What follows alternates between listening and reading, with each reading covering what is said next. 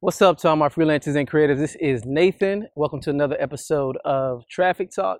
This is a little different. Uh, right now, I am outside. I'm not on the road like I normally am. I'm literally outside on the campus of Baylor University. And there's a reason for that. So we'll read the question and you'll see why.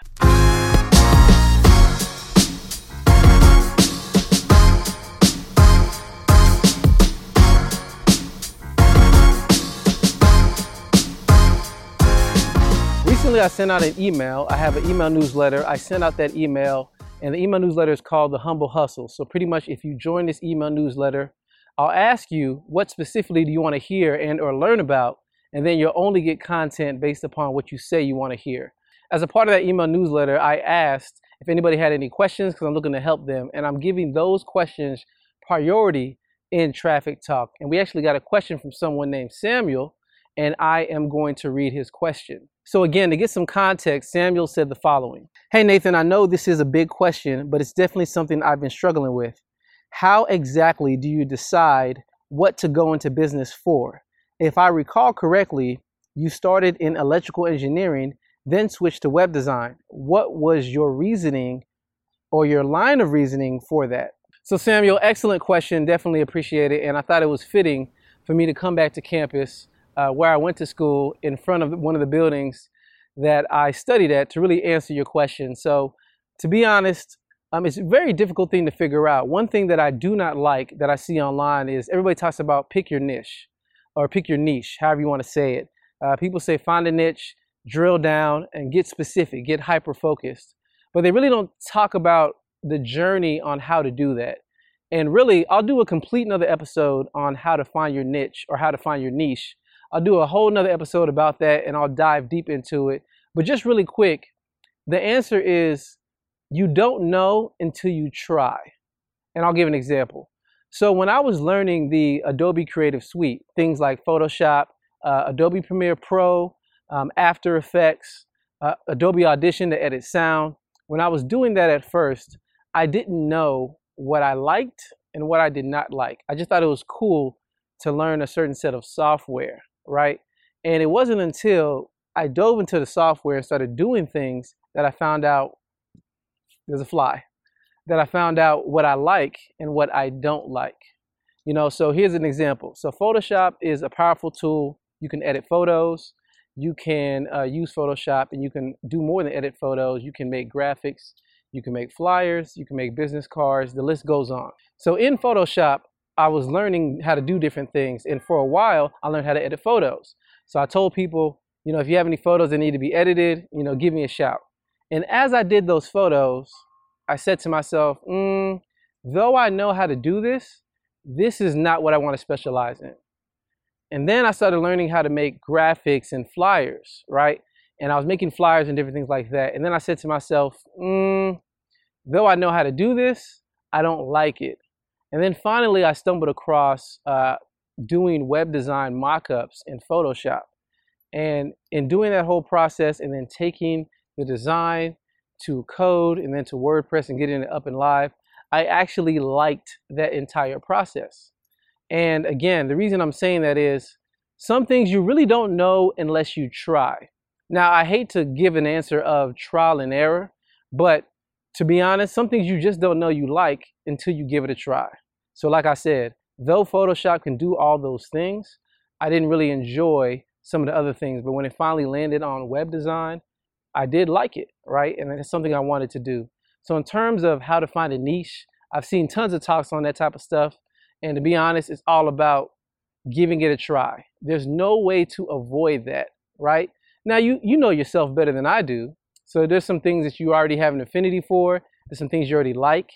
But you know, give those things a try. But if you don't really see any type of progress with that, then move on to something else because you already know that's not what you want to do. Another thing about finding your niche, and like I said, I'll do a whole video about this, but I'll, I'll say it pretty quick. Uh, I, I love using Helena Price as an example of how to find your niche. She was working a day job in a tech startup um, in Silicon Valley. And, you know, she had a hobby on the side to take photos. That was something that she did for fun and she's been doing since she was younger.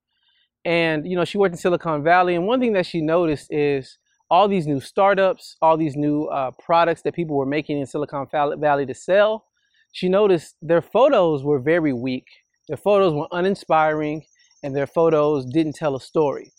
So when she started picking back up photography again, she was able to use her past experience that she got with her nine to five job. Then she was able to couple that with her hobby, something that she likes and enjoys. And then she was able to speak to a need or a lack that she saw in the industry. And when she put those three together, bam, she was able to find a niche. She was a photographer that focused on startups in Silicon Valley to give them great product photos, um, also great photos for their employees, because she noticed a lot of their employee pages were very dull. And when it comes to getting a company to invest in you, you have, you have a small amount of time to tell a story or share them about what it is that you do. So, and photos can really help that. Photojournalism, and she just uses it to tell a story. Those three things are something that you can couple together to find out where should you specialize. What previous experience do you have? or what is something that you actually want to learn or want to do. Make sure you learn that. Uh, secondarily, do you have any hobbies or passions that you already enjoy and like? And lastly, is there a lack that you already notice in your industry that the skill you learned and the hobby that you like could fix that? All of that was a general story on how to find your niche, right? But you asked a question specifically about me. So, really, I have another video that I did, and you can click on a link to see that specific video where I talk about um, how I got into web design and how I was interested in getting into web design. So you can click on that link. I'll have it here. You can watch that video if you want to. Um, but I'll really quickly give a story about that. And it ties into what I said earlier about um, trial and error. So I came to Baylor because I enjoyed uh, creating things. I liked creating things and I wanted to do engineering because number one, I liked math. And number two, I liked creating things. And I also liked the fact that with math, um, it's either a right or wrong answer. You know, you you don't have to guess. It's not very subjective. You do the work, you get an answer. That's what I liked about it. But besides that point, I also found out that I really enjoyed creating things. I really enjoyed taking an idea and making it a reality. And there are different things you can do to take an idea and make it a reality. But for me, because I was thinking in the mindset of the next step, the next step is go to college. And then after you go to college, you get a nine to five job and hey, engineering pays pretty good. So that was a little bit of my thinking.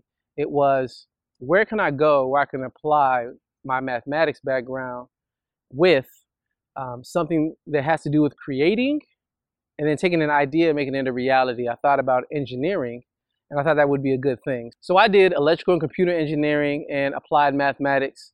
Um, that's what I did. It was very challenging. Um, I took some of the hardest classes that Baylor has to offer.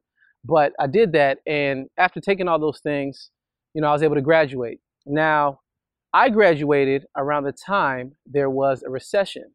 So a lot of people weren't hiring, and I was looking for a job and I was applying many different places, and I didn't find anything. So it took longer to find a job than I wanted to. So, you know, about two months went by, and I had been applying ahead of time. So I'd already been on interviews and everything.